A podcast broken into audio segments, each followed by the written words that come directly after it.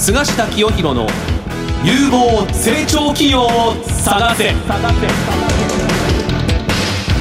おはようございます。菅下清弘です。おはようございます。アシスタントの早川真理恵です。菅下清弘の有望成長企業を探せは相場の千里眼の異名を取る国際金融コンサルタント菅下清弘さんが相場の見方注目有望企業を紹介する番組です。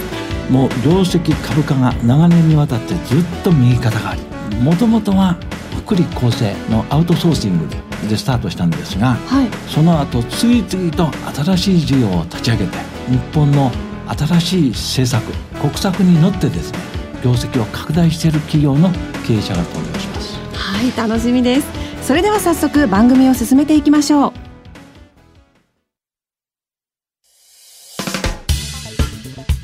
お聞きの放送はラジオ日経です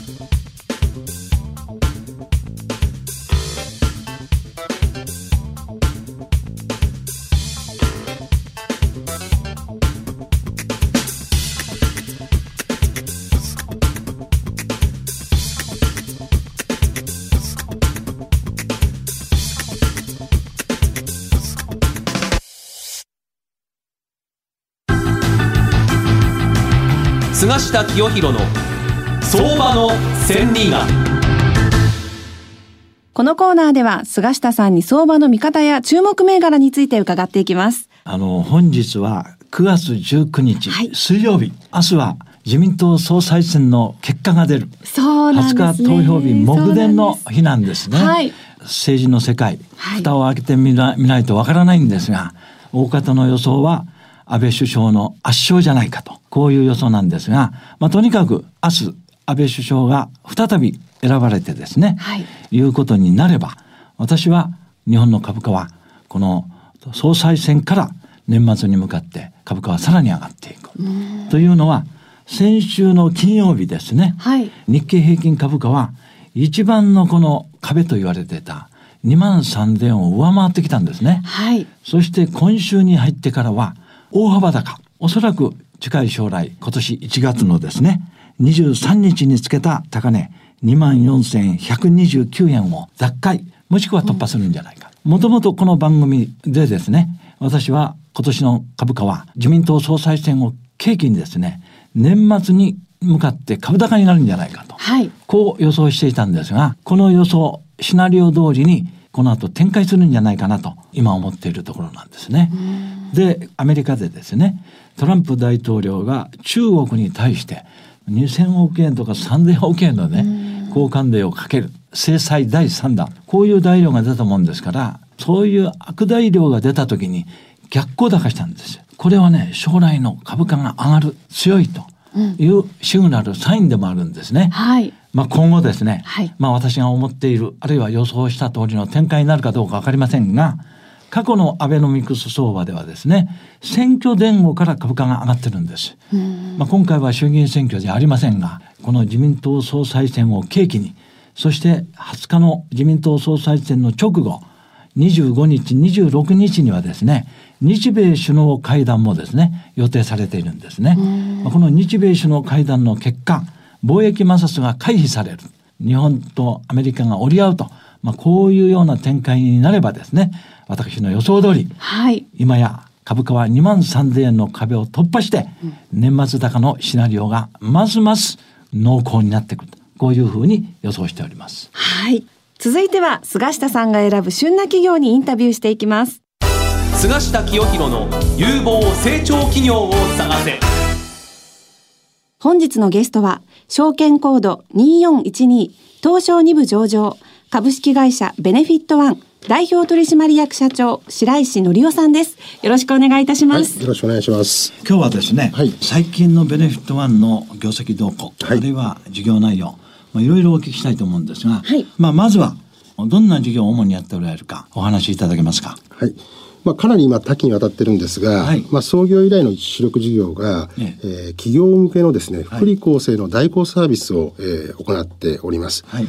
まあ、簡単に中身を申し上げますと、はい、例えばホテルが安く泊まれたりとか、スポーツクラブが安く利用できたりとか、まあ、企業は通常福利厚生と称して様々なサービスを格安で社員の方に提供してるんですね。で従来これ大手企業さんというのは自分たちで保養所を作ったりとか、はい、場合によっては病院とかをですね、はい、え所有をしてたんですが、はい、まあ今そういう時代じゃないもんですから、はい、個々の会社で福利厚生を個別にやるんではなくて、我々が全ての企業の福利厚生をまとめて提供するようなサービスを行っております。それ以外にも、あの、まあ、福利厚生絡みの例えばですね、健康系っていう言葉最近よく聞くかと思うんですけど、はい、えー、社員さんの健康診断とか人間ドックとか、はい、そういった手配業務ですとか、はい、最近であの、ストレスチェックが義務化になったりですとか、あとメタボ検診といってですね、はい、40歳以上の人は、さらに細かいその、検診を受けなきゃいけないんですね。で、大体日本人は4人に1人はメタボシンドロームという認定される、まあ、いわゆる太ってるという認定を受けるんですね。はい、そうすると、いわゆるダイエットプログラムを受けなければいけないって、これ普通は法律があるんですよ。はい、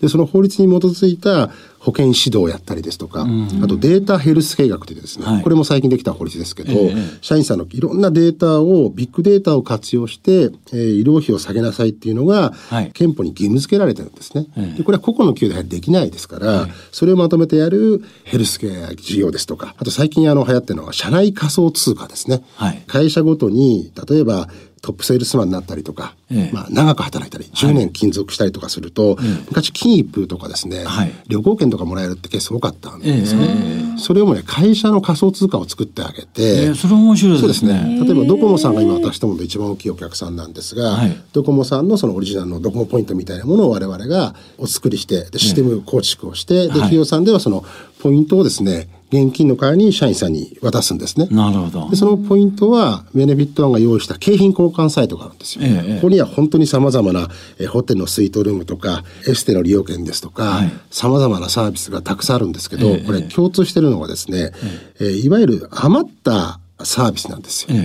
例えばスイートルーム、10万円ぐらいあるスイートルームも、えー、空いてる日ってありますよね。空いてる日が多いんじゃないですか。はい、交渉すると、まあ、実はあれは4万円ぐらいでそれ仕入れることができるんです。はい、でそれを5万円分で交換してあげると。はいはいはい、そうすると本人は半額でホテルが、えー、景品となると。はい、で我々はそこで20%利益を取ると。はいだから、はい、JAL さんとかアラさんのマイルに似てるのかもしれないですね。あるいはそのブランド品ですよね。ええ、アウトレットで売ってるような、え、ちょっとデザインの古い、えー、洋服なんかもう本当に安いですよ。え、8割9割が当たり前ぐらいになってますんで、うん、まあ、そういったあのものを社内仮想通貨と連動させて、やってるんですね。これ非常にあの伸びてますね。伸びてるでしょで、真似した会社が世界中に出てきてますね。あ、そうですか。はいまあ多分5年もすると会社から仮想通貨もらえるのが、多分当たり前になってると思いますよ。なるほど。でまたこれ企業側から見てもですね、いわゆるこれデジタルデータなんですね。はい A さんという社員さんがどのタイミングでどうやってポイントをもらったか、はい、そのポイントを何に使ったかってことが全部これデータ取れますんで、はい、いわゆるビッグデータの解析につながってくるんですよ。すね。これ反則ポイントが普及した理由と同じなんですね。今どんなお店行ってもポイントもらえますよね。T ポイントさんとか、はいはい。なんであれだけポイントが普及したかっていう一つの企業サイドの理由ですよね。でも全部データ化されますんで、また個人サイドからしてみたらちょこっと現金もらえるよりかはポイントみたいな形でもらった方のが、現金値引きかポイントを考えた場合に、ポイントが嬉しいんですよね。で、これを会社に当てはめたら、会社ちょこっとした現金をもらうのと、コツコツポイントをもらったどっちが社員喜びますかって言った場合にですね、まあこれも導入、古い企業さんと10年ぐらい前からやってますんで、明らかにポイントの方がいいっていう人がやっぱり多いですね。そうですよね。で、またこの、ポイントの事業はですね、ええ、先ほど申し上げたヘルスケア事業と今度また連動しつつあってですね、え、これ具体的に言うと健康ポイントという、まあ比較的新しいプログラムですけど、はい、ここはまた最近非常によく売れてるんですね。健康にいいことをしたら、会社が、あるいは憲法が社員さんにポイントをあげるんですよ。例えば禁煙をしたらとか、マラソンを始めたりとか。でマラソンなんていうのは我々その、こういったスマホのですね、デバイスと連動させまして、ええ、万歩計ついてますから、自動的にそんな本人がいちいち記録を取らなくても、え、万歩計に連動して歩いた分だけポイントが付与されるとかですね。ちゃんと人間ドックを受けたら付与させる。健康にいいことをすると、ポイントが貯まるっていうインセンティブを社員に提供するんですね。なるほどね。で、健康であれば、最終的には病院に行かない、薬も飲まない、医療費の削減につながりますんで、実はこれ、だんだんと国策になろうとしてるんですよ。これはね、まさにそう、はい、まさにそうなんですよ。これも将来的にオール国民で、す、べ、ての憲法において、この健康ポイントっていうのは、どのぐらいかかるかわかりませんけど、え間違いなく施行されてると思いますね、うん、先進的なところではもう自治体単位でやってたりとか、うん、あるいは民間企業なんかで、私どものお客さんでいうとサントリーさんなんかそうですけど、え健康経営に意識の高い企業っていうのは、もう始めてるんですね、もうすでにですね。まあ、あと2、3年ぐらいでかなりの企業さんこれ導入するんじゃないですか。で、これらも実は全てですね、共通の環境、ものすごい追い風環境なんですよ。ベースにあるものが、今日本はですね、空前の人手不足なんですね。これは2年ほど前から徐々に現在進行形で進んでますけど、はい、ものすごく人が足らない状況の中で今企業のトップペナリティというのはいかに優秀な人材を採用して辞めさせないか、これがもう英雄よりもですね優先されたトッププライオリティなんですね。定着してもらいたい。はい。うん、でそのためには社員にとっていい会社になろうということで、福利厚生を充実させたりとか、はい、えー、社内仮想通貨を使って社員にやる気を出したりとか、はいはい、あるいはその健康的なことを考える会社っていうのは、はい、社員から見てもいいですし、まだ国から見てもいい企業ですんで、えー、そういった人手不足を背景としたことがベネフィットの事業の全てに追い風になってるんですね。なるほど、ね、あともう一つ大きなこれ国策なんですそうですね。全てがあの国の方向性と我々一致したことをしてます。はい、例えば働き方改革ですとか、はいはい、で具体的にですねものすごく有利な法律がどんどんできてます。はいはい、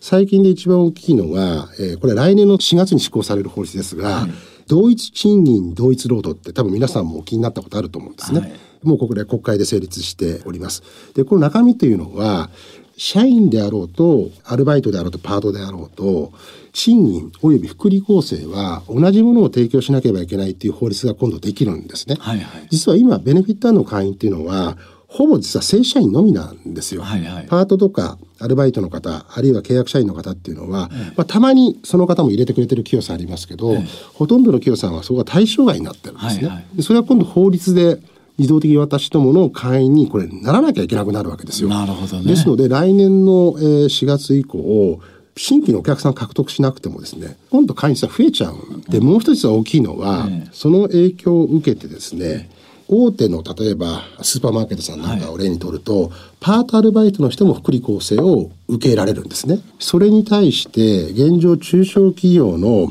社員の方は、じゃあ福利厚生受けてるのかというと実は全く受けてないんですよ。我々のお客さんのほとんどが実は中央官庁地方公務員大手企業の社員を対象にしててですね、はいはい、その福利厚生っていうものと意識がないんですね。全然福利厚生全くやってこなかったんですね。でそういった中小企業さんもさすが大手のパートアルバイトの方が福利厚生受けられに自分とこの社員に提供しないわけいかなくなるじゃないですか。うん、まあ、その来年度以降ですね非正規のマーケットが急拡大するのと同時に中小企業向けのマーケットが急拡大するんですね。うん、これは追い風ですね。すね法律ですから、うん、確実にそのそうなるんですよね。やらざるを得ない。はい。で先ほどの健康系的なこともどんどんですね。え義務化になってるんですね。で僕おそらくその健康ポイントみたいなものも最終的には義務化の方向に向かってですね、うん、えー、少しずつ法整備が進んでいくんじゃないかなというふうに実は思ってるんですよ。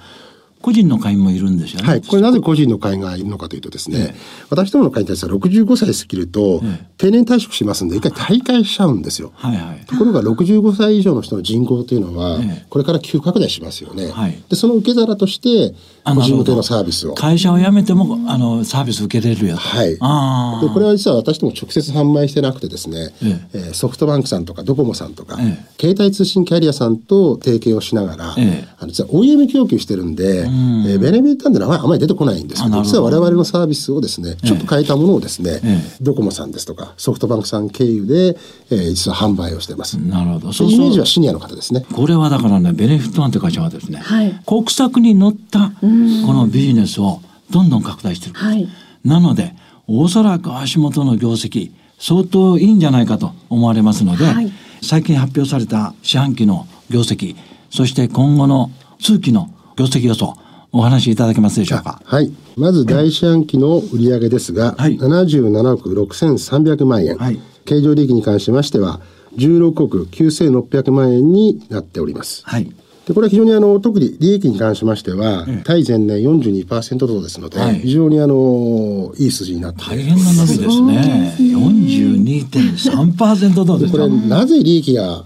これ実は通期でもですね、ええ、利益伸びるんですけど、え、なぜ伸びるかっていうのは、まあ、いくつか要因があるんですが、まあ、一つは当たり前の話ですと、会員が増えるからなんですね。はい、はいそれが最大の要因です。で、もう一つですね、利益率の面で言うと、二つあってですね、まあ、いわゆる IT 化と言われているものなんですね。今まで私どもは、会員さんから電話で申し込みを受けるんですよ。で、その前提には、分厚い紙カタログ、電話上のような紙カタログにさまざまなサービスを、え案内して電話できるっていうオペレーションをやっておりました。でそれがどんどんもう、えー、紙がですね、もうインターネットに置き換わって、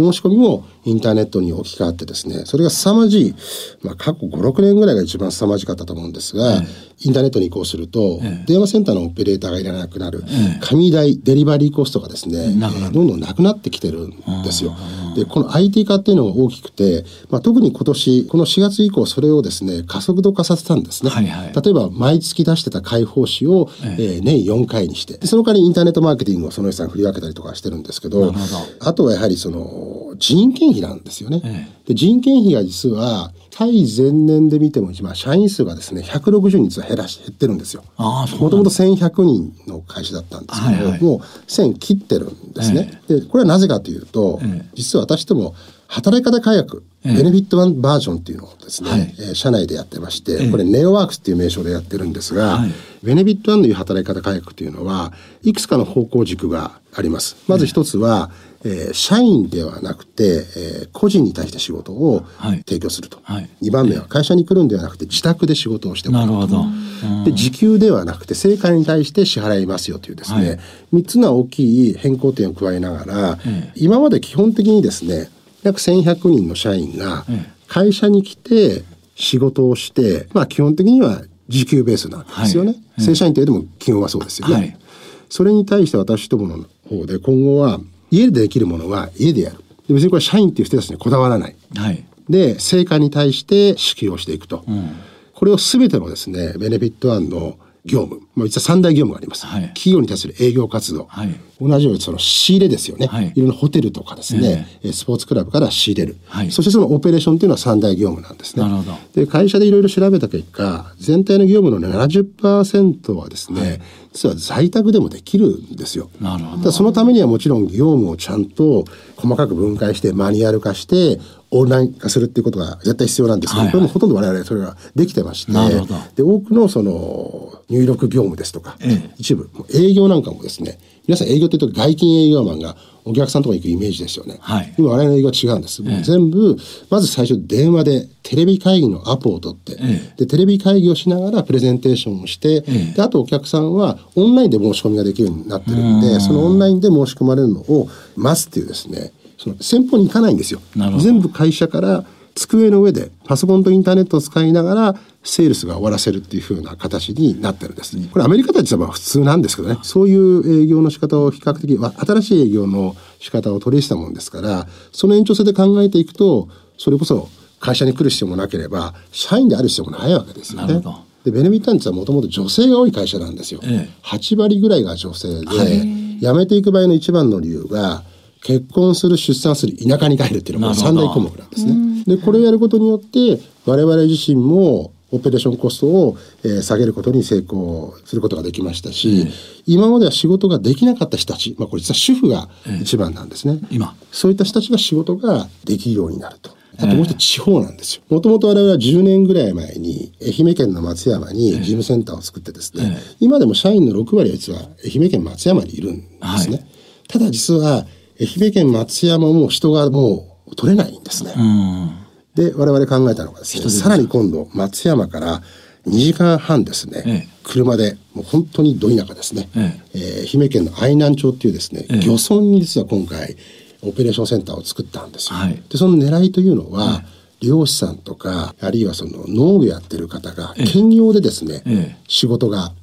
我々みたいな仕事ができる。また、はい。漁師、奥さんもそこには住んでますんで、でそこには今まで、要は事務職という職が全くなかったんですね。はいはいはい。そこに我々行くことによって、仕事を提供することができると同時に、じゃあ、ベネフィットのメリットは何かというとですね、一番大きいのは人が辞めないんです。そういったところは他に仕事がないですから。そうするとですね、いわゆる熟練工的な事務作業。非常にその専門職的な事務って結構あるんですよ。例えば、給与計算業務なんていうのは、非常に豊富な知識がないとできないんですね。でここにやはり教育研修をしないと、えー、できないんですが、こういったその田舎であれば教育研修してもやめないですからね。これ東京で教育研修怖くできないんですよ。なるほど。で1年ぐらいでやめちゃいますんで。すぐやめちゃったですね。はい。そういう我々新しい取り組みもですね。これまさに地方創生地方創生です。だから国策に合ってると思う、ね。そうですね。地方創生、健康経営、働き方改革。まさにテーマに沿ってやってますね。ということで高収益会社なんですよ。はい。これ最後にこの平成31年3月期の業績予想はどうなっております？はい。えっ、ー、と売上が、えーはい、369億。はい。えー、経常利益が70億2000万円を目標にしております。なるほど。そういうことで今後も業績がどんどん眠ると思うんですが、まあ、最後にですね目立つところを何かおっしゃっていただければと思いますが。はい。まず、当面私どもの目標としましては、ええ、時価総額1兆円というのを目指しております。1兆円いいですね。これは決してゴールということではなくて、え、通過点としての1兆円というものをですね、ええー、目指しております。でそれはあの可能だと思ってます。はい、まあ、なぜならば、えー、私どもが提供するサービスっていうのが、誰でもが必要としているサービスを我々が提供するっていうことを必ずやっております。はい、そしてほとんどのサービスがストック型のビジネスモデルになってるもんですから、一、回その我々の会員になると毎月毎月会費を支払っていただけるんですね。はいはい、で辞めない限りは、ずっとその会員数が伸びた分だけ売上利益は伸びていきます。自然と伸びますね、はい、じゃあ誰が私どものサービスを求めてるのかというと、これはほとんどの人が、えー、求めてると思います。えまあ当面はまず日本人1億2000万をターゲットとしておりますが、はい、最終的にはグローバルで見たら70億人、えー、おりますので、はい、70億人誰から見ても必要なサービスしか基本的には私も提供して、えー、おりませんので、まあそういう意味ではまだまだ企業規模そんなに大きい会社ではないですが、ええ、まだ本当にスタートラインちょうど立ったぐらいで、これからが本格的なですね、ええー、成長期じゃないかなっていうふうに、えー、見ております。なるほど。白石社長の今後のですね、ますますのご活躍を期待しております。今日は本当にありがとうございました。ありがとうございました。はい、ありがとうございました。本日のゲストは証券コード2412東証2部上場株式会社ベネフィットワン代表取締役社長白石則夫さんでした。お聞きの放送は、ラジオ日経です。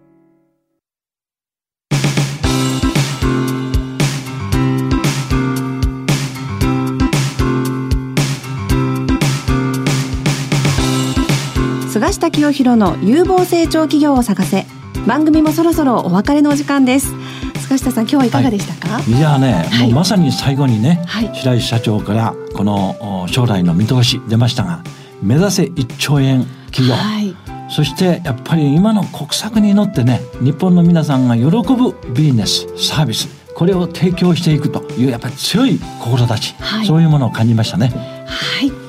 次回の放送は10月16日8時35分からです。ゲスト企業はジャパンベストレスキューシステム株式会社です。お楽しみに。